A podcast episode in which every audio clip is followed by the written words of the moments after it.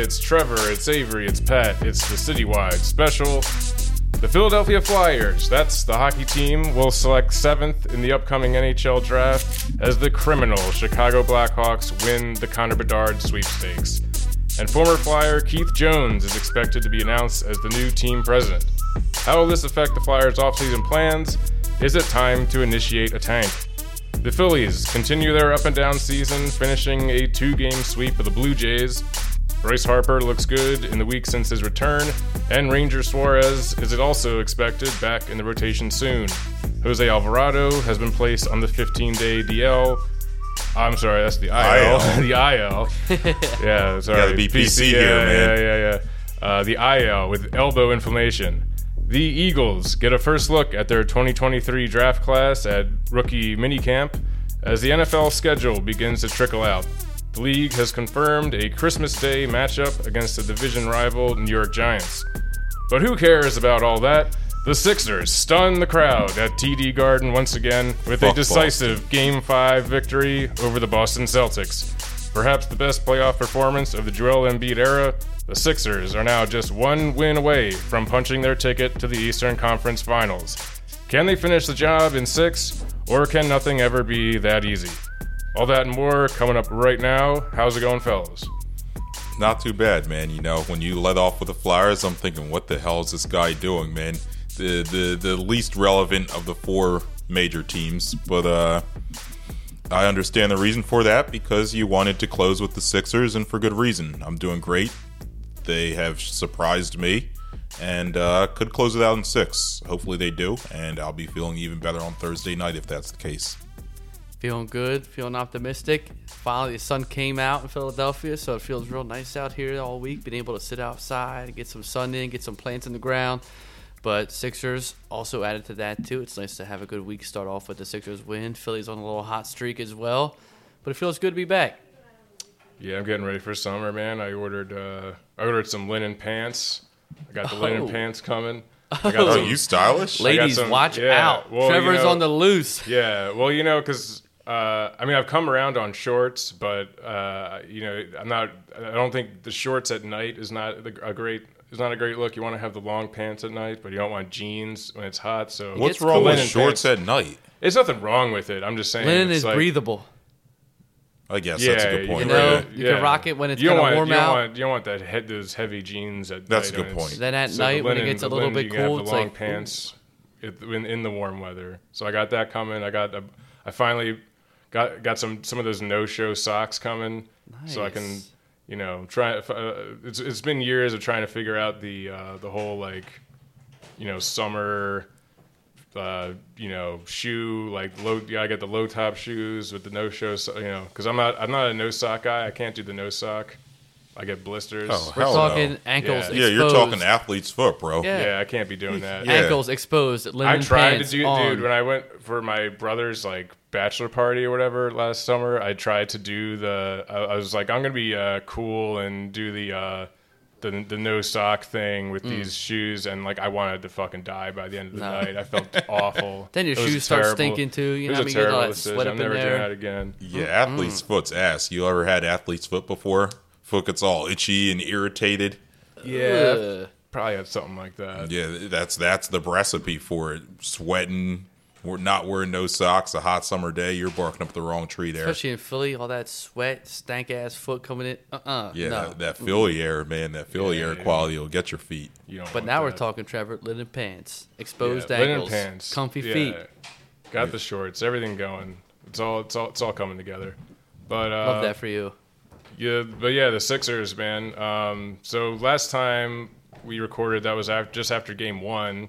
Oh wow. Uh, I, I believe so. Yeah, that was Yeah, Tuesday. yeah. Yeah, game but two hadn't even happened yet. Yeah. So a lot has That a lot has debacle. happened since then. Uh, game two, Embiid comes back. Looks like about half. You know, we got about half of Embiid there What you would expect. but it was a good game to have him come back, get his legs under him a little bit. Um, the Celtics beat us pretty decisively in that game, obviously. What I'll say about that game though is that uh, the Celtics shot 21 of 50 from three, so shot 40 percent from three, 41 percent from three, 42 percent. I'm sorry, 42 percent from three on 50 attempts. The Sixers shot 6 of 30. So, yes, they did win that game, but I think the, the, the shooting variance also really favored them, which we'll get into to what happened last night. But Yeah, then game three, uh, Avery and I were at game three. Super pumped for that. It seemed like everything it was, uh, you know, Joe Embiid gets his MVP presentation. The vibes are immaculate. Uh, you know, those the, before the game, that that presentation was pretty awesome. Um, you know, I think uh, I think both of us maybe shed a, shed a tear or two. yeah, Uh, I mean, especially we were there at his first they- game. Yeah, exactly. His We've first been- game ever. yeah, yeah, we've been we've been there the whole time, and yeah, the moment when his when his uh, son ran up to him, that's what got me. I was like, damn, Yo, this is real. what I'll say is uh, we were there with Dean, our uh, dear friend of the pod, and I leaned over the Dean and said, Embiid can't be crying this much, man. This is bad juju for the rest of the game. But that aside, yeah, it was very emotional to see, you know, a guy that we've been there through the two torn, or not torn ACLs, the the two foot injuries, his brother dying, the the Sixers drafting him, Sixers tanking to draft him, and then to just watch him just become the MVP before our eyes was extremely emotional. And uh, sadly, the Sixers' performance did not live up to the moment there. Yeah, huge letdown. Uh, I, feel like we had every- everything was the stars were aligned for a big game, and they just laid a complete dud. That was uh, extremely disappointing. Just uh, the sec that at that point was the second really b- bad Harden game in a row. M- might have been the worst game I've ever seen Harden play in a Sixers uniform. I don't know. I mean, it's definitely up there. Yeah, he turned back into Ben Simmons, or I shouldn't say back into Ben Simmons. He turned into Ben Simmons. Yeah, he was. He just had no desire to shoot towards the end of the game. A lot of sloppy passing in that game. Could not get any clean shots off. Just uh, ugly, ugly, ugly. Yeah, I think uh, at the end, the end of that game, I remember very few times in my life, life being as upset about the Sixers as I was that night. They had given out shirts to all attendees of the game. I remember we're walking through the parking lot. I'm cursing a mile a minute, just screaming profanities at the top of my lungs. And I literally just chucked the shirt across the, the parking lot. Might have hit someone in the face. I don't even care, man. I was so Yeah, upset. it's a shirt. It's soft. yeah. I still got mine here, man. I don't. Look, man, I'm not wasting the shirt. I got a free shirt. Amy's about to throw that shit right now. Yeah, yeah. I'm glad I have it now. Emotionally driven games, it happens. You know, I mean, we saw clearly Eagle, Philly doesn't have a good track record with people that cry before a game, and it's okay. It happens. That's but, a good point. You know, you got Nick Sirianni crying before the Super Bowl, and that's how that worked out. But you knew it was going to be an emotionally driven game. You're back at home. You know, I think that if that's what had to happen for this little run Skeeby went on after that, I'll I'll take that. I mean, it is emotional. The guy's got you know his whole life invested in this sport after almost giving it up, and he's given literally everything to this game and to this city, and he deserved that moment. Sucked that we couldn't get a win, but you know you're seeing that he he had to get that out of his system. You know what I mean? He got that out of his system that game, and as we've seen of late, he's been turning it around. Yeah, I mean, lately Embiid looks like. Uh, I mean, if you're just watching the game, didn't know any better, you wouldn't think that he had an injury. Um, especially last game. I mean, game three started looking pretty good, and then last night just looked like Joel Embiid. Yeah, I think there was that moment at the end of game four where he was just exhausted, and Horford, of all people, was schooling him defensively. But uh, aside from that, he's looked spectacular, other than uh, game two. I think last night you could really see that he got some lift on his jumper. We'll talk a little bit more about last night after we talk about game four a little bit. But uh, just the defensive plays that he was making. I think what's scary for Boston is they had their chance to beat us when, you know, we didn't have him in game one. They beat us when he was half himself in game two. They they had a chance to beat us in game four. They they came back and had a five point lead with two minutes left, and now here we are. Embiid looks better by the day, and don't want to say the writing's on the wall because anything could happen, but it's not looking too great for him right now. Just But- feels good to see, you know, like like you said. I mean, every game you knew. It's a shame that Embiid's career is kind of riddled with, can he stay healthy, right? Can he stay healthy in the playoffs? Can he take this team up? And you know, to put that on a big man is a lot. Like I don't think there's a lot of other teams in the NBA that are like trusting that within their center, which is huge to begin with. I mean, he's got the injury prones and things like that, but it's not. This is the first year that, as uneasy as this series has been, which we all knew was going to happen, I don't think we've ever seen a playoff series where Embiid is progressing past an injury in a series. We've always seen him like, oh man, can he get through it? Then he gets hurt again. If it's not the eye, it's a thumb. If it's not a thumb, it's a knee. It's an elbow, whatever it is. Where the shits. yeah, you know, he got whatever it may be.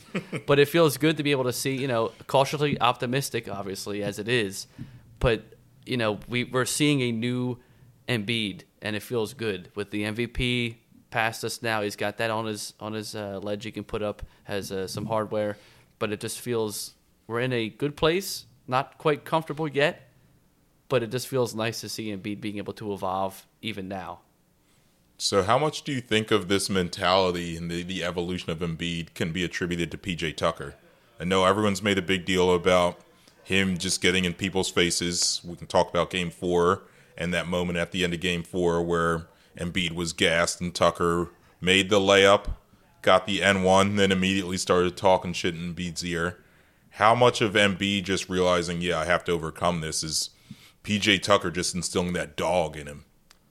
Yeah, I mean, I feel like it has a lot to do with it. I mean, just the whole the way that um, this team has responded through this whole series. I mean, you know, uh, I mean, especially that game four. That's that's a game that last year, the year before, they absolutely lose every fucking time. Mm-hmm. Um, and I think PJ, for all, I mean, it's wild. How, you know, watching him the whole season. I remember people talking about like, "Oh my god, I cannot believe we're stuck with this contract. He looks awful. We've all He's said not that giving one. us Yeah, anything." we- we have all We've said We've all been Yes. there. Everyone's We're- been there. Like, we're I'm this sorry. bond. Like, if you're if you're the one guy who's just been right about PJ this whole time, congrats. Good for Uh, fucking you, You know, yeah.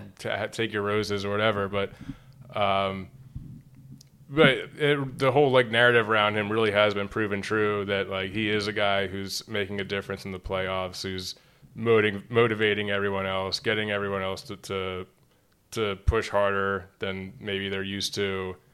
Um, yeah, I mean he's like the the, the the motivational speaker of the team. I, I mean, it's wild. Like, I, when, when else would there be a guy who's who's scoring like maybe three points a game? Who you're like, yeah, this guy. It, it's like what he, he could have a stat line that's just like no shots, no points, a few rebounds or whatever, and you're like, and we absolutely need him to win. Mm-hmm.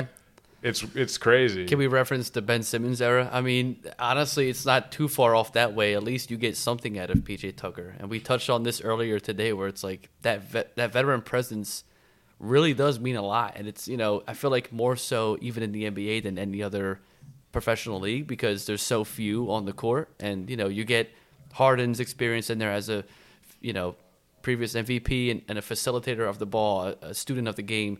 PJ Tucker has that absolute dog on the court where, yeah, he gets guys to motivate and he does. He knows his role. He's not trying to do anything more than he is. And yeah, does he hit a couple threes here and there? Sure. Does he miss a lot? Definitely. But he knows that that's what his bag is. And if you know Embiid came into this season, Maxey touched on it on an interview after that game uh, five we just had yesterday. Uh, you know, yesterday, and he said, "I knew coming into the training camp that Embiid just had a presence about him." That can only get you so far. You know, he's been there mm-hmm. for so long that you know Embiid obviously wants to win in Philly. You hear that all the time, and that can get redundant. But you see teams across the league bring in other guys to help be that echo of that voice. And sometimes Embiid needs that smack in the face, and he's finally matured enough to be able to be like, yeah, I'm, I'm that guy. I'm the MVP. And he has to start playing like the MVP in these moments, and PJ Tucker's getting it out of him.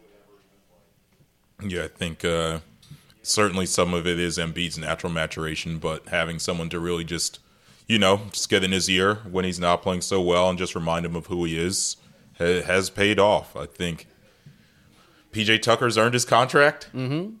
Um, regardless of what Yeah. happens with this playoff run, regardless of what happens in this series, we've seen it pay at least some dividends, and hopefully it leads us to, to bigger and better things after this series.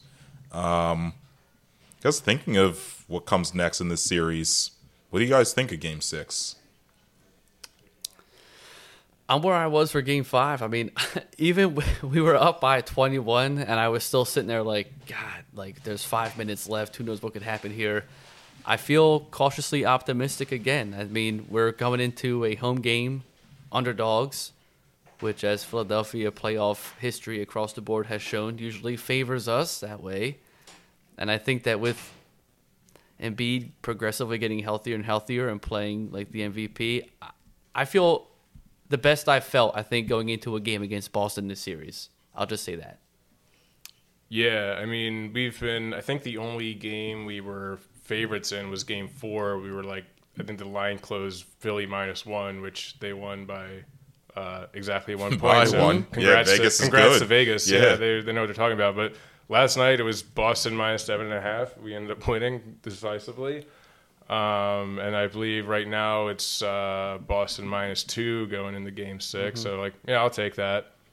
Um, yeah, I mean, I don't know where I am like confidence wise. I but it, it does feel like we're set up as best as we can. Like, um, j- just because I feel like Boston has kind of been beaten down a little bit. They don't really see like, you know, uh, as cliche as it sounds at this point, that Boston does not have the dog in them. They don't. They, really don't. Their Uh, dog's Al Horford, who's shimmying like a bitch. Yeah. they ain't got no fucking like- dog in them. Mm-mm. Yeah, they just like don't really seem to to have that drive. I don't know. I mean, these all sound like cliche bullshit stuff. but, Even their like, it really shirts that way. cliche. Unfinished business, my ass. They're not playing like there's unfinished business. They're playing like they hit the fucking peak last year and they're like a, you know, the defending champs. Yeah, their their worst shirt was what cuss cries, see Cuss us, cries, see yeah. us rise, and it looked like it just said cuss cries. Yeah. what the hell is They've going been, on? You know what else they've been fucking up is they keep wearing those like uh, alternate unis that look like the Bucks uniforms. The weird, like, They're, dark like green. dark green. Oh yeah, And it's like it's so weird because it's like you know whatever you want to say about the Celtics, they're like a classic team that have like a classic color and like their normal uniforms, like they're pretty good uniforms. I don't know why the hell you're not just using you know going with the uh, you know the trusted uh, traditional stuff. They're going during with the, playoffs. old baby shit color. It's like, come on now. Which I don't give a fuck. Whatever. Yeah, Yeah, I mean, that it- jersey is reminiscent shit. of how ugly as shit their fans are too. So it's like it's fine. Yeah. It's Oh, I fine. love, dude. At the end of that game, seeing all those shots of the this the dejected. yo, But incredible. the, the the fans just filing out. That's always great to see. And then at the end, just all the the sad faces. That's just chef kisses right there. I love it. Don't change Boston. Yeah, I think it's funny, right? Philly, obviously, we boo our players. We know that. When they play bad, we boo. When they play at least halfway decent, though, we cheer. Every time in that game last night, you're watching that game, you're seeing Boston cut it to, to 12, to 10, to 9. And the fans aren't reacting. They, Stone they, they booed when they got back down 12 to 14, but it's like, man, you Mm-hmm. can't be a fair weather fan and only be excited when your team's winning. If they're fighting, you need to be the act. You need to be that six man on the court to get them over the top. And those fans just continue to sit there and be ugly and sad and angry and probably racist. And uh, You know they're thinking some thoughts. oh, for sure, man, Definitely. they, they absolutely were. It, it's Boston after all. But uh, That's just a sign of some sorry ass fan base of winning too goddamn much. Like they don't understand that. Like you just have to be appreciative that you're even here in this moment. We're like, yeah, if we're down by 15 in Philly, are we gonna boo the Sixers? hundred percent. However, even if we do foul the other team and it's a hard foul, we're cheering for that shit. At least it shows some kind of effort somewhere, like something's happening. They were booing around the clock. And then they start leaving and they're just ugly as shit and they're all just looking sorry as fuck. Like, I don't feel bad for that fan base at all. But I will say their fans have no ounce of fight and their players felt that and they gave the fuck up. Yeah, and I mean, speaking of keeping their keeping the crowd out of it, it really it felt like I was watching the exact inverse of Game Three. Because Game mm-hmm. Three, like it was, you know, Boston obviously had the edge the whole game, and there was those moments where like the Sixers would get, maybe hit a big three, get like a turnover, go on like a little like four point five point six point run, and then immediately Boston comes back and just mm-hmm. hits a three, hammers us right in the face, and it just all just goes flat. And that's what I feel like we were doing to them last night. It was there was a you know a few moments where it's like they have a little bit of a run, they cut the lead down to like 10, 9, something like that, and then we just came right back and had an answer for it every single time. So it just kept their crowd out of it, which was huge. Yeah, there were a couple times where Embiid would come back and hit his patented mid-range jumper, or he'd get fouled. Him and Harden get fouled and shoot a couple free throws. And then the second half, it was just Maxey going off, hitting these dagger threes Beautiful. after Yeah, dagger finally three. Had a, finally had a Maxey game. There was such a big moment. I mean, I never, I never saw him shush the crowd like that. That shit was great. Yeah, that was 'Cause they- I forget who hit the three for Boston. They the crowd got activated. Like, oh, they cut I it think it down was by twelve. Tatum. and Tatum I'm pretty sure it it was Tatum. Yeah. right away. Bang, and Embiid passed it out to Maxey, shut them right up. And Maxey did a little, a small. It wasn't as you know animated, but he was like, "Hell yeah, man, shut up, everybody." But the, the team played with swag. They all had that dog in them on the Sixers. It was just an all around amazing, amazing effort. Which honestly, I had I did not expect them to do that at all. Not to win that way in Boston. No, I mean you're thinking it was probably just going to be another like let's see if we can eke one out. Let's see if we can steal one. Either a And- dogfight or a blowout by Boston. That's what I was thinking. I'm like, man, we either get our ass beat or we're gonna like maybe, you know, skeet by and get a win here. Not not the way that we did that. Well, I thought we were going to come on this pod two days ago. I thought we were going to come on this pod and start looking towards the off season. That's exactly. I was starting what I to was prepared figure- For. I was like, we're, we're going to be talking about uh, is Harden going to walk? Is uh, you know, would you? Or should they keep it together? Should they blow it up and start over? Would you Is the trade? process would, over? yeah, would you trade Maxey for Dame Lillard? That kind of shit. Yeah. Like, you know. But um, yeah, uh, they've turned it around in uh, a way that I did not expect, and it's pretty awesome to see. Um, we're finally the the other team that's not you know i mean i mean i was literally like talking to a friend the other day about how like um you know uh on the one hand you know we're definitely at a disadvantage here it's boston they're a better team blah blah blah but it's like maybe this is the year where they're the Sixers and we're the Hawks. You know what I mean? Like, Right, right. Maybe this is the year that we're we're the guys that pull off the the underdog upset or whatever, and and destroy their fans and make them feel terrible. I mean, first time in the Embiid era that they've won a game five in the second round. That's what it was. Not just as a franchise, but just in the Embiid era. I mean, Yeah, you it got hasn't happened since Iverson. We were saying, uh, Right. yeah, against the Raptors. yeah, when he dropped Del 52 Curry. the day he won MVP. Yeah. you know, I mean, the potential for a really memorable moment in the Embiid era, especially Embiid playoff era, is upon us with tomorrow. Not only in the second round to get out of that, which would be huge for Embiid, but to do it against Boston would just be a cherry on top. Yeah, yeah. I think uh, before we look ahead, or I guess I started the conversation. Look ahead tomorrow to tomorrow, but a couple things I wanted to talk about about last night was the Dan House game, man. Yeah. Danuel House, Whose house dude. is this? Danuel House. Damn. I always think that because his first name has the U, I always think that his last name should be spelled A A or H A U S, like House. like house. Yeah, Danuel true. The House. House. The house. like German style. uh, you know, goth punk, like a goth, like Bauhaus, like the the goth punk band. You know. My man played his ass off last night. He came out of nowhere to start. I mean, he what he had ten points too, right? Just yeah, about ten Yeah. points on five of five Yeah. shooting, couple No, he boards. was doing really well. Was um, which is something that I feel like this team has somehow just been bad at all year was making these uh, these quick transition layups. Mm-hmm. Like outside of Maxley, like it seems like no one on this team. Can yeah, he do was that. hooping, man. I mean, it was like I've seen uh, uh, Melton like fuck those up so many times 'cause he's usually the guy that like comes up with that steal and it's going down the court and then he just Yep. cannot make that layup. He had he did have one last uh, last night which was kind of funny. Like he was going and I'm like, don't jump yet, don't, ju-" and he like stopped and let uh, I forget Yep. who it was just like blow by him and then just kind of Oh, put it yeah, up really yeah, yeah. softly. Yep. I was like, because like he, he just like He fucked those did. up so many times. Take a little pause. House. The only thing I will say that is weird. He's a righty, I think. Yeah, And like, there's been there were a couple times where like he would take it to the rack and then like go with his left, but then have to be like, shit, I don't trust my Yeah, left, he had and then some go weird back to the finishes, right. Yeah. yeah. I mean, Yeah. I'll He take had a it. cou- but he had yeah, he had some like Euro steps. Had some that nice, Euro like, step had me He was able on to the drive floor. to the net really good. It was pretty wild. That's- Um, yeah, I think that just speaks to um, our boy Doc, man. yeah. I've- Doc Rivers coming through. I've been Doc Rivers. very much not a Doc fan, probably since the day he was hired, but he's really coached his ass off in this series. Mazzulla has kind of looked like a deer in headlights in the moment, whereas Doc has looked like the proven veteran that probably knows if he doesn't get out of the second round, his He's ass out. is fired. He knows. But also for the sake of these players and for the sake of just his own legacy, yeah, he wants to make it out of the second round. He wants to win again, and he's really coached like it. Yeah, I know. He and when he was asked about the usage of House, like, he pretty much just said, "I just had a gut feeling, and I decided to go with my gut," which is, you know, spoken like a man who knows that this is this is it. Like I got to get this done, and like so, you know, That if was I a just true have, fuck if it I have a good feeling, I'm just getting fuck it. I'm going with it, and Yeah. it's worked. Whereas, dude, Mazzulla, this quote from Mazzulla from last night, he said uh, during his press conference, he said. I thought we had intentions of really wanting to win.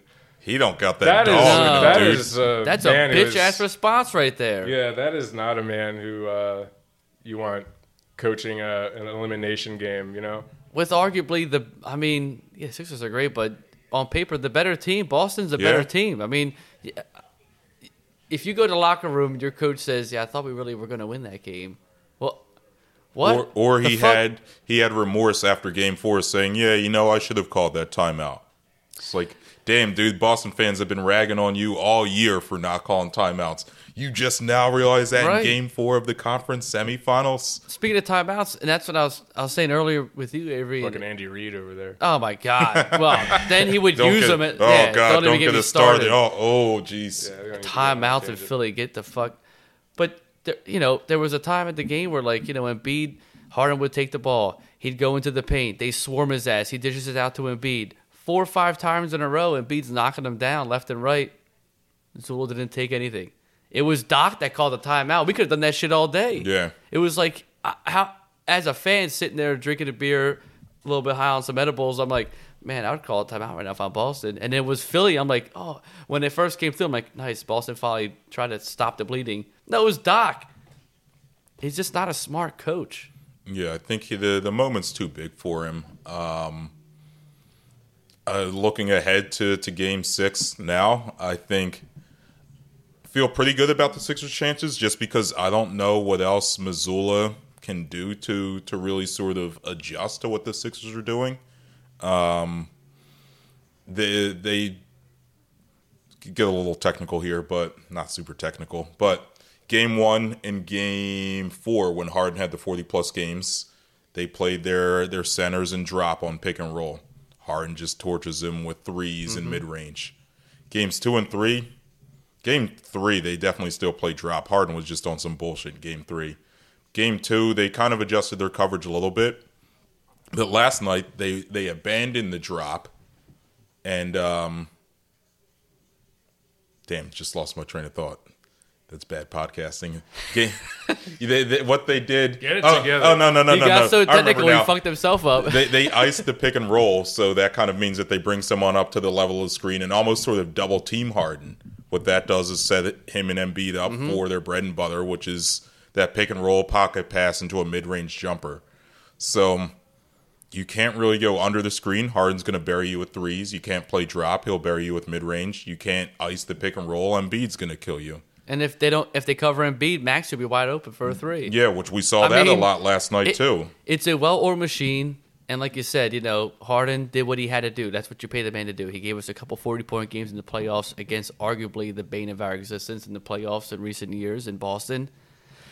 But now you get Embiid coming back healthier every time he plays. The brace is off. I'm ready for You him can- to drop 40 points. I'm points. ready for him to drop 50 I fucking points on this it. team. I'm ready for him to go absolutely fucking nuts and just demolish them. Dude, how crazy would that be for his legacy to in a game six, a closeout game, he drops 40, 15, and 5? Are we marking And it down win. right now? Hey, you're the one with predictions Oh. with Pat, man. That's you, yo. You said you said Sixers and six, right? I did say Sixers Yeah. and six. Oh, It's still shit. alive. But it's, it's here. You did I- say that. Uh, listen, I'm not. If it happens here, I'm. pff, Man, I gotta start playing the lottery or something. I don't know, but you know, it's just cautiously We're gonna, optimistic. we're, we're gonna have a new segment called uh, "Stock Tips" with Pat. like Yeah. Investment advice. Damn. Yeah, maybe you could bring back crypto by yourself, man. You could save the crypto industry. Damn. But you know, I mean, anything's possible. Like I said, I think we just keep going in cautiously optimistic. It's a good sign. The team's been gelling. I mean, from top to bottom, from coaching to bench players, have been looking good.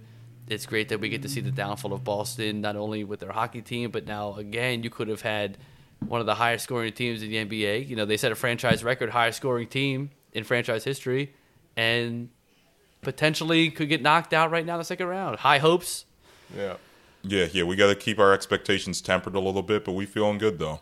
Feeling better. What do you guys make of Harden through this series? It's kind of been a, a tale of two Hardens, right? I mean, he's you know goes off like crazy for two games, has two terrible games, and then I feel like He last was night. good. He was good last night. No, yeah, last night I feel like it kind of stabilized, and he was like the, kind of the Harden you- you saw through most of the regular season, just solid, doing like facilitating. 25 and 10, you know, something like that. Yeah, I think how many points he ended up with like Like eight- uh, no, I think it was 18 points 18 and something 10. like that. 10, But it, yeah. it was a really solid 18 and 10. It was efficient. He only took eight shots. yeah, yeah. He He, scored, wasn't, scored he wasn't 18 just like points. chucking it. Decent amount Right. of free throws he had, too. A couple yeah, fouls. he was getting to the line. He was being aggressive. He was just was being what's the word?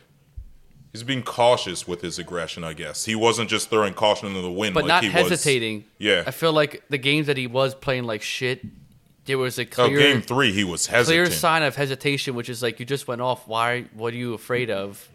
I think that Harden this series, if anything else, or playoffs in general, is what we got. I mean, that's who we paid for. He's not going to give you 45 every game. He's going to be hot and cold. I mean, the guy's a savvy vet. He's not the averaging 40 points a game like he was back, you know, four or five years ago. But he has that potential still to catch lightning and be absolutely nuts. And I think that as long as he realizes some nights that he either is there or isn't there and just loses that hesitation mode, we're, no one's stopping us.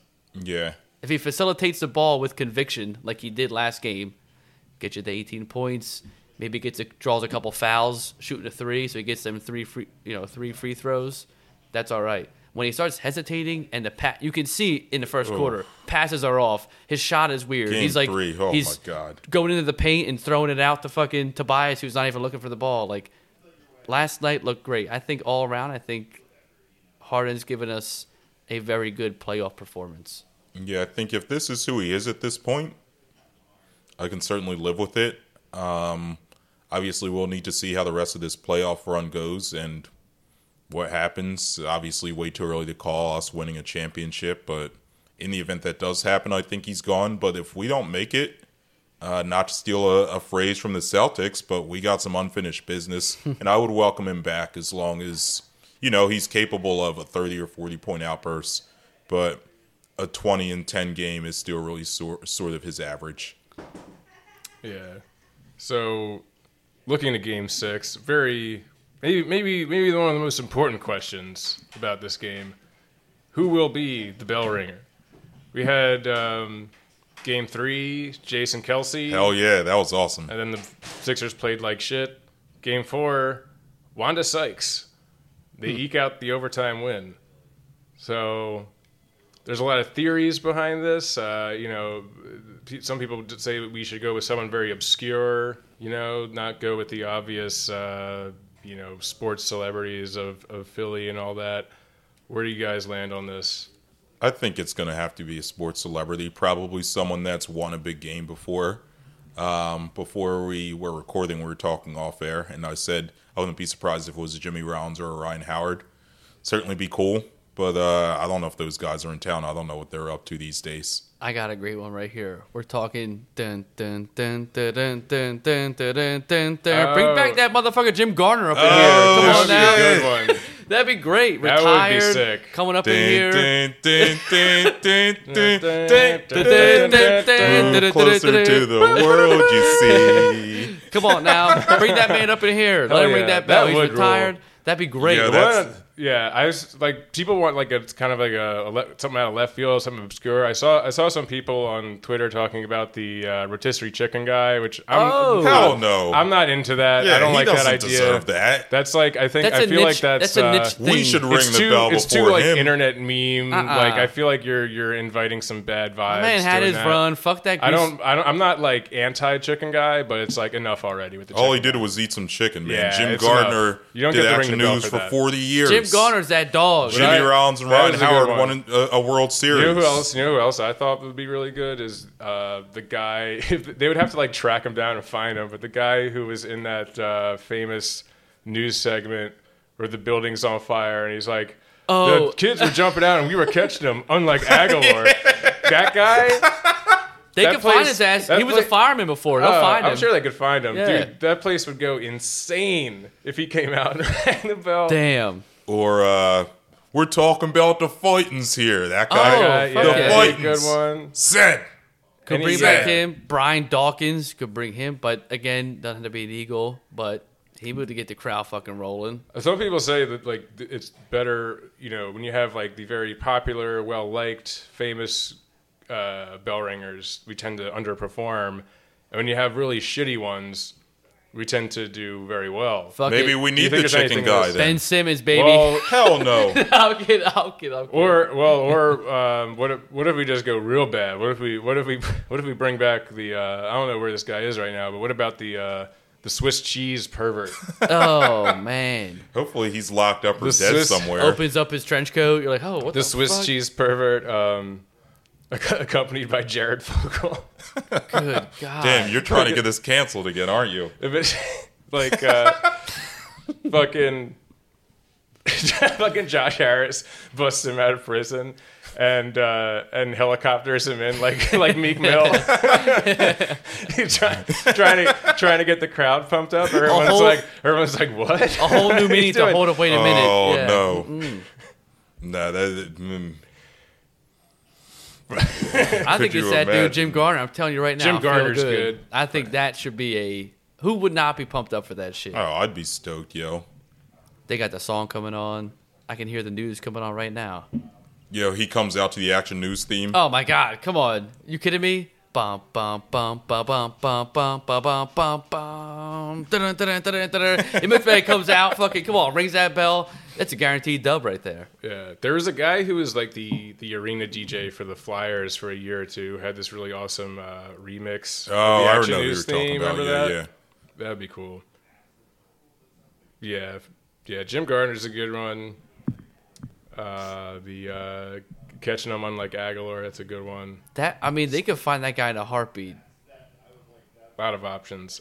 I don't know who's in, I don't know who's in charge of this, but they should be listening. Always to to this men's podcast. always a Yeah, good one. You They gotta should figure. invite us. You gotta think of like a good like Philadelphia general lot. Like it has to get everybody excited about it. Like obviously that's why they go to like the Phillies or the Eagles or the F- well, Flyers, whatever. But they go to like people that everybody can get on with. Jim Gardner one again. Shout out. Maybe he'll be on the podcast someday. Um, If Jim, if you're listening, anytime, bro. Yeah, open invitation. open just in case. Who knows? He might be on there. Um, but it's got to be someone that really gets everybody involved. Talking Boyz II Men. We're talking. Yo, Questlove, man. Maybe get Questlove could be a Questlove good out there, one. get the roots out there. Yeah, there. that's not a bad one. Mm-hmm. He's not doing anything right now because of the uh, all those shows are shut down. The 'cause of writer's Right? strike? Yeah, No, he's, he's in not- town, not doing man. No Jimmy Fallon shows. He might be able to make a quick buck ringing the bell. I'd be into it. Yeah, well, I guess I don't know. Is that about it for the Sixers? We got anything else to add? Fuck Boston. That's all we got. Yeah, fuck Boston Boston can is kiss my black ass, dude. So I guess we can touch a little bit briefly on the Flyers. They had the draft lottery on Monday. We did not win. Flyers, had, I think they had about a 6.5% chance, so long odds didn't happen. The the fucking Blackhawks won, which is the worst team to, to have won. I think uh, pretty much anyone who's not a Blackhawks fan wanted that was the last team that they wanted to win the draft lottery. So they go right from uh, Patrick Kane to Connor Bedard. Yeah, know I've got a couple friends that I think might listen to this that are Blackhawks fans, but uh sorry, man, that sucks. You know just as well as I do that the Flyers much much more deserved a player like Connor Bedard than you guys did. Um, the Flyers ended up sitting at number seven. At least they didn't. Finish. At least they didn't get moved back, which I, that's But- what I was afraid. It's still ass though. I mean, Yeah, they finished sucks. I with mean- the seventh worst re- seventh worst record. They could have lost a few more games and boosted their chances, or at least, you end up with a f- three or four in this draft, you're still walking away with someone decent. Seven, you're kind of on the outskirts and probably not going to get someone great. So Yeah, you never know. Like sometimes there's, I mean, sometimes But no, wait, You you'll never know. They get it. Trust me. Mm-mm. No. y- this No. organization seems it's kind not, of fucked. It's the come Yeah, on now. We could be hoping whatever, pray whatever. No, we're get some fucking bum that's gonna come in here and be like, oh, here they go. They're gonna score one in- goal in their first game. We're like, oh my in- god, this is the fucking guy. yeah, he'll be And called then up five years later, have three goals. You're gonna see him up in Kensington somewhere, like six years later, just chilling. Like it ain't. It's okay. it's all right. You know, it ain't gonna happen. This ain't the pick. Number seven in the NHL draft. Ah, come on, man. we missed our boat. You can occasionally get a good player from there, but it, it's it's Yeah. not. well, that it's like common. after it's just kind of becomes a crapshoot after like five or so. Should have just fucking tanked, but Torty wants to be like, listen, man, this team's got some fight in them. Man, fuck that. Put the bums out there. Put like the young guys out there. Let them get some experience. Don't try to win, but don't look like you're tanking. And do what we do best when Philly teams suck: tank. Yeah, I think part of that was Chuck Fletcher too. Like I think ultimately he couldn't bring himself to really embrace a rebuild. He couldn't say the dreaded R word. Embrace. uh, what other signs of the wall do you have to see? Well, his his entire GMing strategy, his off-season strategy last year was based around what did he call it? the A, aggressive uh, retool. yeah, the aggressive The retool. aggressive retool. the and made-up he phrase. he was just never all in on tanking this year. no. And then even once you got rid of him, at that point it's too late in the year to really just sort of tank and expect to fall to where you need to. And yeah, It was right there. Chuck upon us. Fletcher really screwed this team over. Comcast owning the team continues to screw them over. Fuck Cap. And I wonder how they effectively rebuild at this point. Well, it ain't gonna be. You know, it's gonna happen again. It's the classic Flyers. They start off somewhat hot, but not too bad. They end up beating teams that they got shellacked by last year. They get the little meme out where the fucking Green Reapers like slicing guys in the thing, and then they go they play like shit. Someone gets hurt, then they go on a twenty game lose streak. I mean, it's just it's what they do. Twenty games. it's like did, they did have a couple I what think they may eight have had a game or 10 game losing They may have had a streaks. ten game one this year. Hockey just feels like forever that way, but it's just it is what it is. It's kind of what they do. There's no they have no identity. I mean, we've said this before. They get hung up on the whole like we're a tough team. Fuck that shit. We don't know who we are. Yeah. We're just I a mean, I bunch of guys playing thing- hockey. I guess the only thing you can look to is that they are changing quite a bit this year in the off season. I don't know if it's going to be for good, but it'll be different. I don't know. It should I mean, free up some cap space. Yeah, I mean, it just remains to be seen. Like, is Danny Briere going to be a good GM? He could be. He could not be. I have no idea what to expect from him.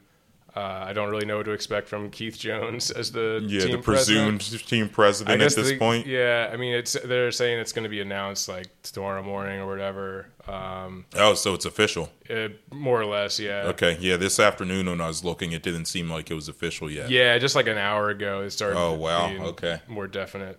Damn, he's gonna go from post game live to president of hockey operations. Yeah, I guess There's a so. chance for all of us, fellas. Yeah, Yeah, we keep ma- we keep talking shit on this pod. We'll I end up on post game live. If I keep you hit- keep predicting things, saying. you'll be in Vegas. I'll be out here. See you guys. I'll bring you guys with me. But uh, yeah, I think the Flyers continue to go back to the well, man. These these Flyers guys, these Yeah. these. He's not even a Broad Street bully guy. He's well past that era, but still a guy that's been a part of the organization for so long. It's like, dude, get out of your narrow-minded ass and look somewhere else. yeah. I mean, it's like, and I don't know. He might he might do a good job. Danny Briere might do a good job. Who knows? There's no But it's precedent just- precedent for for what they've done before. Briere this. can't do a good job unless you give and that it- man some room like to run. what would be what would be so hard about just hiring a guy from outside just to like show that you're not just going to keep doing the same thing over and over. Right. I don't know. It's Comcast running this team, man. They'll take the easy way out and make the the customers, in this case the fans, suffer. We're stuck in purgatory. We're not. never even- gonna- we're barely We're- in purgatory. Well, we're 'cause you we're, don't get we're on the, the, the outskirts of hell right now. But I'm saying that you don't get quite to the top. You don't make the playoffs, but you don't get the good draft picks. You're just stuck in the middle, forever. You know, always getting the average guys in the draft. Always picking up these old dudes. You talk about bringing new tools in the tool belt. Doesn't help, but they're all rusty as fuck. They come in, they get hurt in training camp. Half those guys they picked up all got hurt anyway, and it's like, all right, cool, well, there goes that. And then by the Yeah. time they're healthy, there's no young guys to help play with them, so they're just banged up vets playing. By the time we got a good team, Carter Hart's going to be out of here. Like, That's interesting. I wonder if they do trade him. Um, I mean, I guess it depends on what we think of Briere and what Briere wants to do. I feel as though Briere is more likely to embrace just full on tanking. He didn't. I'm trying to think. He didn't really Yeah. say exactly that, but he didn't say he was against a full on rebuild, right? No, he he's pretty much committed to rebuilding. Just what exactly that's going to mean to them remains to be seen. I would hope he's down Um, with a tank. Yeah, I mean, I've, I've had, for whatever reason, I have a feeling like he's more going to be down for just running this completely in the ground and starting over. f- why the fuck not? yeah, I mean, it's pretty much just going to be looking at which guys, like age wise, are do you think going to be around by the time the team could be good, and if they're not, then you get rid of them. Who's got a three year window in age? That's what you got to look at. Hart has that window conceivably, but Yeah, I mean, he's he's, also young. a luxury on this team. Right. You know what I And he's also It- a guy that can prevent them from bottoming out. Yeah, Right. And anything you like also that. I can mean, get a, gonna a Well, be like fine a- really return. bad no you're matter like what. But right. You're stuck in a rock and a hard place where like you kind of want to tank, but then if Hart wants to, you know, You can he's get a great solid goalie, return for him, right? Yeah, you know, it sucks that way. But then if you let him go, then you really got to commit to the tank game. You can't be half in, half out. But I, you know, I think other guys, you know, if they're gonna let Briere run his show, they gotta let him actually run his show. Then you can't like let Briere be in the position that he is, and then also be like, but you gotta keep the Flyers' mind. And, Yeah, you you're gonna have Keith Jones whispering in his yeah, ear. you know, me with that Let shit. Briere dude." do his thing. Give him a year or two, see what he does. You know, can- odds are you won't be any further than where you are right now anyway if you let Briere do his thing. But let the man wing it. See what he does. He's at least a young guy finally. Yeah, yeah, I mean, I think at least have like a different perspective from the the uh, dinosaurs they've had running the team for a while. So it's like I said, it's going to be different. Whether or not that turns out to be good or bad remains to be seen. But I guess we'll have to see. Um, Phillies. Uh, Harper's been back. He's he's looked good. Got his first home run a few games ago. pulled out the W today. Pulled out the W walk-off with today, The, yeah. with the the, the walk off error. I'll take that every time. Those look Um, decent. I mean, yeah. arguably one of the more exciting things about the Phillies is the Dollar Dog Night wave. Dollar Dog Night Yeah, that shit was Fiasco. funny, Yeah, man. I we were mean- also distracted by the Sixers game. Yeah. That looked like it might have been even a bigger disaster than the first time. Or mean, the time we were there when Yeah, there someone were got hit in the people head with a hot dog. Someone said uh, someone threw a security guard got hit in the head with a with a dog last Oh night. yeah, I did see that. I, yeah, Yeah, so this could be this could be the end of Dollar Dog Night, but I mean honestly, that- Gen Z ruined Dollar our- Dog judging- Night, yeah, man. Exactly. Yeah, this, this could be the, the first thing that Gen Z ruined for us. The is Dollar. Dog Night. I don't know mean, it does look funny when you're not there. I guess. Like it's like. I mean, it, I guess. This oh, it'd makes probably be hilarious if I was there too. I just, you know, I don't. It's a weird thing. It was It's funny at the end. They, they, like they like won the game last night too. Yeah. It wasn't even like they were just throwing hot dogs on the. It was a great game. yeah. yeah. Yo, what I will say is the way Dollar Dog Night is now, you wait too damn long in line for some hot dogs to just throw them at people, man. It's I know, right? That's, That's- what we said before, right? Yeah, yeah.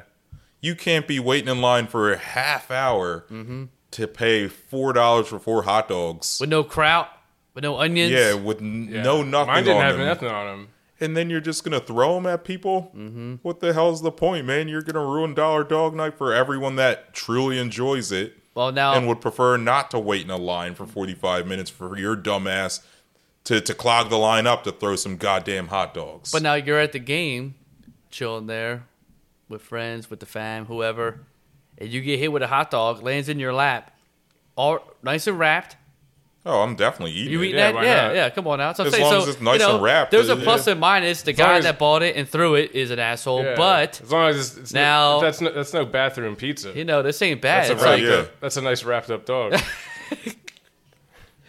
Yeah, that was Damn. funny. Spe- speaking of the bathroom pizza, when we were at the Sixers game last Friday, I walked in the bathroom and looked around, made sure I didn't see Not a anyone pizza eating in any sight. They pizza. must have heard the podcast. And I made sure to scream out loud, I'm glad none of y'all are eating pizza. Thank you so much. Hell yeah. These guys were all so confused. Mm-hmm. Yeah, they don't listen to the pod. They don't get it. But glad we could help some people out. But yeah, I'm here for a free hot dog. But stupid, good Phillies win. Odd win today. I mean Wheeler wheel and deal today. Seven innings, seven strikeouts, only one earned run. Not bad. Uh, you had some good closers. Kimbrel came in there, looked great. Yeah, apparently he was throwing gas last oh, night. man. Yeah. He, Yeah. I think he hit his highest uh, You're gonna need those guys to step hour. up with. Uh, I don't know how long Alvarado's gonna be out for, but that's your best relievers. Kimbrel looked good. I mean, I still don't understand why he's doing the old fucking arm crawl when he's only got 15 seconds because it just It's looks just stupid at this is, point. man. But you know, it worked. He crushed it today, and you know, great, great vision by Turner to you know, it was a 0-2 count, worked it out to being walked in extra innings, which led to, uh, you know, Harper somewhat getting the job done. You know, had a little chirper out to, to the pitcher who who got uh, Turner out, but then a crazy ass throw to first, which got Yeah, what the Sosa hell? in. I don't, Toronto's not a bad team. you can't necessarily They're miss. a solid team. You can't fucking miss the guy at first base either on Toronto. Oh, Guerrero? Yeah, yeah, Vlad Guerrero. Jr. Yeah, that's a husky boy, man. Can't necessarily miss that guy, but it worked out. So I'll take it. I'll take a little sweep. Yeah, two two game sweep. Head Yeah. out to Colorado, where Sweep to sweep. Colorado this year isn't great, but playing in Coors Field, they always have a home field advantage. Some crazy games have happened there over the years, but feel pretty good about the, where the Phillies stand. You know, the Mets are struggling. The the Marlins and the Nationals are the Marlins and the Nationals. The Braves are about six or seven games out, maybe even eight games out. But mm-hmm. Hey, can catch them in the wild card, long man. season. Yeah. It's We're- early. We're, not the Cardinals. No, No. The Cardinals are fucked, man. it's early, but I will say going into extra innings when you have Stott, Turner, and Harper up next with a man on second. I mean, it just feels good. Feels good, yeah. I mean, it feels real good. And then you know the guys coming after that are going to be Nick and Schwarber. I mean, you can't. Yo, Nick still raking, man, Yeah. and still making plays defensively. He crushed that shit last night. He had a great game. Yeah, he's been killing it. Yeah, he's he's been the man so far, and I think he's been the guy that we, we wanted to pick up last year. And you finally see him settling in. Uh, Marsh again, crushing Mm-hmm. yeah, Webb it. Brandon's the goat, Yeah, man. my man's been doing absolutely everything he can to, to put us in position to win. So I think that this team is on the up uptick for sure.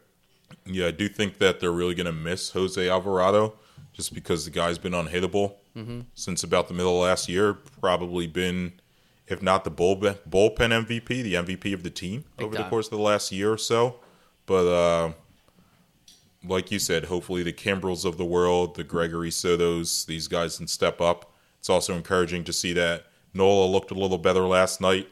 Wheeler looked a little more solid today. Maybe the rotation's starting to figure it out. Ranger Suarez, I think Coming he's back supposed to come back real Yeah. soon, right? Like within Any the day next now, week I or so. think. Yeah. You got Matt Painter in the wing too a little bit. They're they're teasing his little potential rise to to the starting lineup. So you know it's good to see. And and like you said, Avery a couple weeks ago, or just having Harper back in that in that dugout just Makes a difference. looks- yeah, intangible. it just looks good. Yeah. You know to have everybody out there. So I think I wanted to move on to a couple uh, off-topic items. Um, first of all, very fun. Just we don't have to talk about this much, but it's just a funny thing to mention is that uh, one of the most uh, high-profile Mets fans in the country, Congressman George Santos, has has been hit with. uh, 13 charges, I think. Uh, uh, wire 16, fraud, 13 stuck. wire fraud, uh, uh, Faking unemployment. unemployment, fraud, Yeah. uh, illegal use of public funds, all kinds of all kinds of good stuff. Campaign, whatever it is. Yeah, uh, and you know, I just remember him wearing that that Mets uniform in his office and going like. Let's go Mets, which is not the way you do that. It's, it's Mets is one syllable. You don't do the, the two syllable chant. But anyway, that's funny. But Another the- thing he lied about. Yeah, Yeah. my man looks like such a nerd with his Mets jersey on. You posted on our Twitter. Just- I was just thinking, man, this guy looks like he sits down on the toilet when he pees, man. very funny, Beat. very funny man. But uh, the real, the real, uh, we want to get into the real politics uh, in the city of Philadelphia. The mayor's race is coming up. This will be our last podcast we record before uh, What is people that? go to vote Tuesday? on Tuesday. Yeah, Yeah. Tuesday the sixteenth. They'll be casting their votes in the primary, but of course, we know that the whoever wins the Democratic primary is Pretty much a shoe in. Yeah. Yeah, there's not going to be a Republican mayor. Um, So I don't know. Would you, uh, before we get into the uh, into the candidates, you guys have any funny like any mayor related uh, any any Philly mayor stories that you like? I mean, I Or don't. mayor related things. I, I don't have any like super funny ones. I haven't really met a whole lot of mayors that way. Met Nutter before, met Kenney here and there, but when I was a kid, so in the nor- in Northeast Philly, going down Rising Sun Ave, shout out Lawncrest slash Little Olney up in there. Um, we have a Fourth of July parade, and when um, Ed Rendell was mayor and governor, he would always make a point to come up to our Fourth of July parades, which was always nice to do. You know, show a little shootout to all the uh, the parades going down that weekend. But we have one of the oldest parades in the country for Fourth of July, and um, Ed Rendell showed up, and I was a little kid, and my mom made a point to bring me up over to him because I was a little, you know, happy kid, as I am still now. And Ed Rendell gave me a little flag, and you know. That was pretty cool. He was, you know, probably said some nice things, but I was little and just like, I don't know who the hell this guy is, but it was cool. But um, yeah, that was a that was a pretty cool moment, and I always liked Ed Rendell. He's like a little old man right now and little little goofy for sure, but I always like that guy. I love the uh, the John Street story of him camping out for an iPhone when the iPhone first came out. He was had a lawn chair outside the the, the Apple store in I guess in Center City or whatever. Right off Walnut. And there was there was just this great article. I guess it was probably in like the Inquirer or something. It just started out with like uh, residents furious as the you know as the the homicide rate continues to climb. Uh, Mayor Street's found camping outside for his first shot at the iPhone. It's so great because he could have easily just sent like an intern or someone to do that for him or like anybody. I don't know, but um, yeah, it's where you know. you- If He's you want to get something right, people. if you want to get Hell something done right, you got to do it by yourself. Sometimes you got to stand in that Apple. Uh, I mean, I'm glad the i- mayor- iPhone line. I'm by glad he was on his shit though. You can't be rocking around with no Nokia flip phone anymore. You got to get that iPhone as the mayor. You got to get you got to get that technology, Yeah, you man. can't have a BlackBerry. You got to have the the real shit. Mayor Street was down with the Cherry Hill Mall, yo. I remember one time I was there with my dad when I was a kid, and we just happened to run into him. My dad was kind of starstruck and tried to talk to Mayor Street. He wasn't having none of that, man. He looked at us. I think he's a friendly guy. he waved and just kept it Yeah, it moving. My dad tried like to follow him. He ignored us. But uh that's not my favorite mayor story. I think my favorite mayor story is probably a more recent one of uh Mayor Kenney, man. I guess this was uh after one of the many shoot unfortunate shootings in our in our city. Shouldn't ridicule that. But my man straight up saying on TV, "Yeah, this is awful. I can't wait till I don't have to deal with this anymore." Most then- relatable thing a politician's ever said. Honestly, That's what I'm saying. job He's, he's a real Yeah. person, I man. can't wait to get out I this respect that part shit. of it. Yeah. And then, of course, he had all the. Uh, I mean, he Uh, had a shitty ass of- fucking run. I'm not gonna lie. The best way to say this: the the Columbus statue protectors storming his girlfriend's house. The meatball mafia, And baby. just uh, yeah, the gravy seals. I was trying to be polite, but uh, whatever. We'll throw manners out the window here. But the gravy seals going down to his girlfriend's house and just protesting. My man wasn't even there. yeah. Damn. I mean, not for nothing too, Mayor Nutter. I mean, uh, Mayor Kenney. What a I'm not gonna lie. Recent years of mayorship in Philadelphia, he probably got the shittiest end of the mm-hmm. stick of anybody. Between COVID, you had protests, you had 76 flooded, you had fucking you know shootings where he was just exhausted with it. Like the guy literally, he no one's built for that shit. All that in Yeah. one year, he couldn't like there, everywhere he looked. It was like cool. Seventy six somehow was flooded to the fucking brim. People are kayaking right Yeah, now. that in was 76. bonkers, man. I remember on, I man. walked to see that. Diving Yeah. Into the 76. COVID, nothing he did was right. I mean, the guy, Yeah. ah, Rough time. he needs to be. It's But I- okay. But so I thought, uh, you know, well, you know, this podcast, we're not going to have any kind of like official endorsement or anything. But what I wanted to do is to, uh, to you know, help our listeners if they're confused about this race and want to get some more information to try to put it in terms that, uh, you know, sports fans will understand. So I thought I would go through the remaining major candidates and kind of uh, put them in terms of which uh, sports team they are most like, and then people can kind of decide from there. So, um, so first up, Allan Domb. Uh, this is a guy who kind of tries to present himself as sort of like an everyman. You know, He uh, he's got those commercials where he's driving around town complaining about potholes. He's very close to the steering wheel. Um, you know, he's a guy who would uh, who really likes to get photographed with guys in hard hats, that kind of thing. Uh, really like tries to give this uh, uh, uh, blue collar aesthetic or whatever. But everyone knows that Allan Domb, the condo king, is very independently wealthy. He's been, uh, you know, using a lot of his own money to run his campaign. So, kind of, uh, you know, has this sort of like, you know, little bit of like a fake everyman aesthetic thing going, which is why Allan Domb is the Boston Red Sox. Ooh, I like that. Okay. I like I thought you were going with Philly teams specifically, I'm, but no, no, actually, okay. no Philly teams. Okay. Uh, He'd be like So- a Michelob Ultra right there. Yeah. You know yeah, what I I think that that's accurate.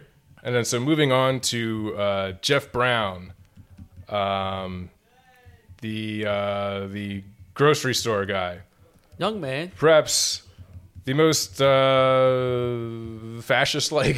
Yeah, he loves he loves the I didn't, I, police. I didn't want to like editorialize too much, but it's like if there's one guy who's like the closest to Hitler, it'd probably be Jeff. Damn. But look, here's the thing. uh, You know, he's got. Uh, you know, he's the grocery store guy. He's like, you know, we all go to the grocery store. Sometimes we meet some some friends. Uh, he runs into some people at the grocery store. It's. Uh, he's kind of. Um, you know, got this uh, veneer, this facade of, if you will, of uh, this quaint Americana sort of thing going. But if you scratch beneath the surface, there is a there's a dark, authoritarian, sinister current, which is why Jeff Brown is the St. Louis Cardinals. Ooh, Ooh, throwing it back. that is a good one. Yeah. Okay.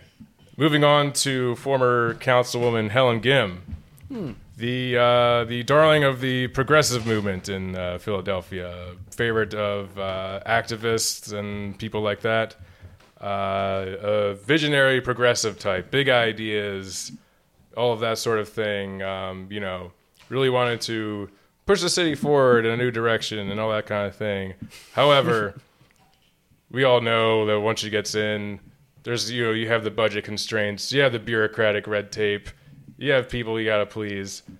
Likely, a lot of things that she wants to do is probably not going to happen, and her, and while and while she has a a very uh, ferocious and dedicated and passionate fan base, they will likely be crushingly and bitterly disappointed year after year after year, which is why Helen Gym is the Toronto Maple Leafs. Oh.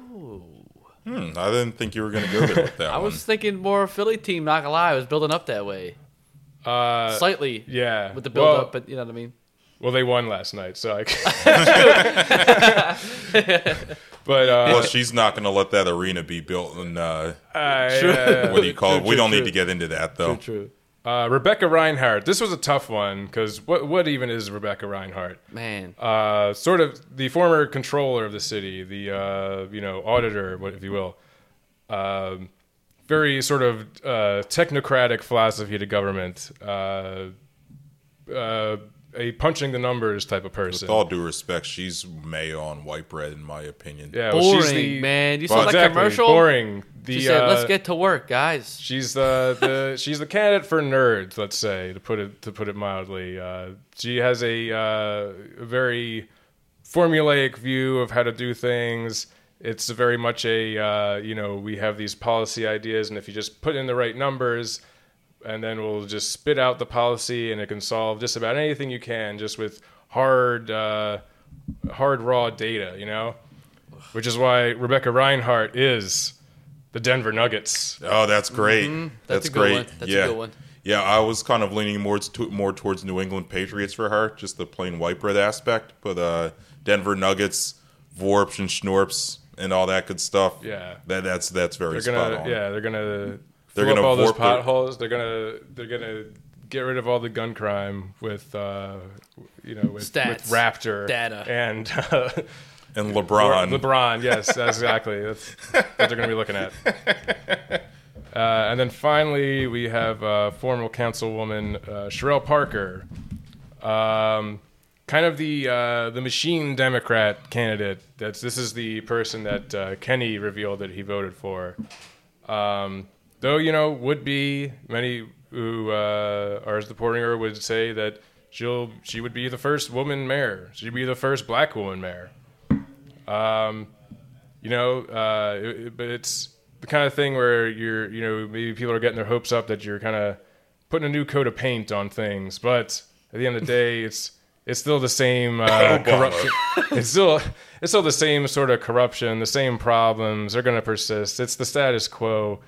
Nothing, nothing, nothing new is gonna gonna change. No matter no matter what do you change on the outside, right? So that's why Cherelle Parker is the Washington Commanders. Oh, damn. shit, that's a good one. That that's kind of yeah. disrespectful, but I I don't disagree with you. Mm. I like that a lot. So lot. there you go, folks. Uh, your choices are the Boston Red Sox, the St. Louis Cardinals, the Toronto Maple Leafs, the Denver Nuggets, or the Washington Commanders. Which one of those teams would you like to be running our beloved city?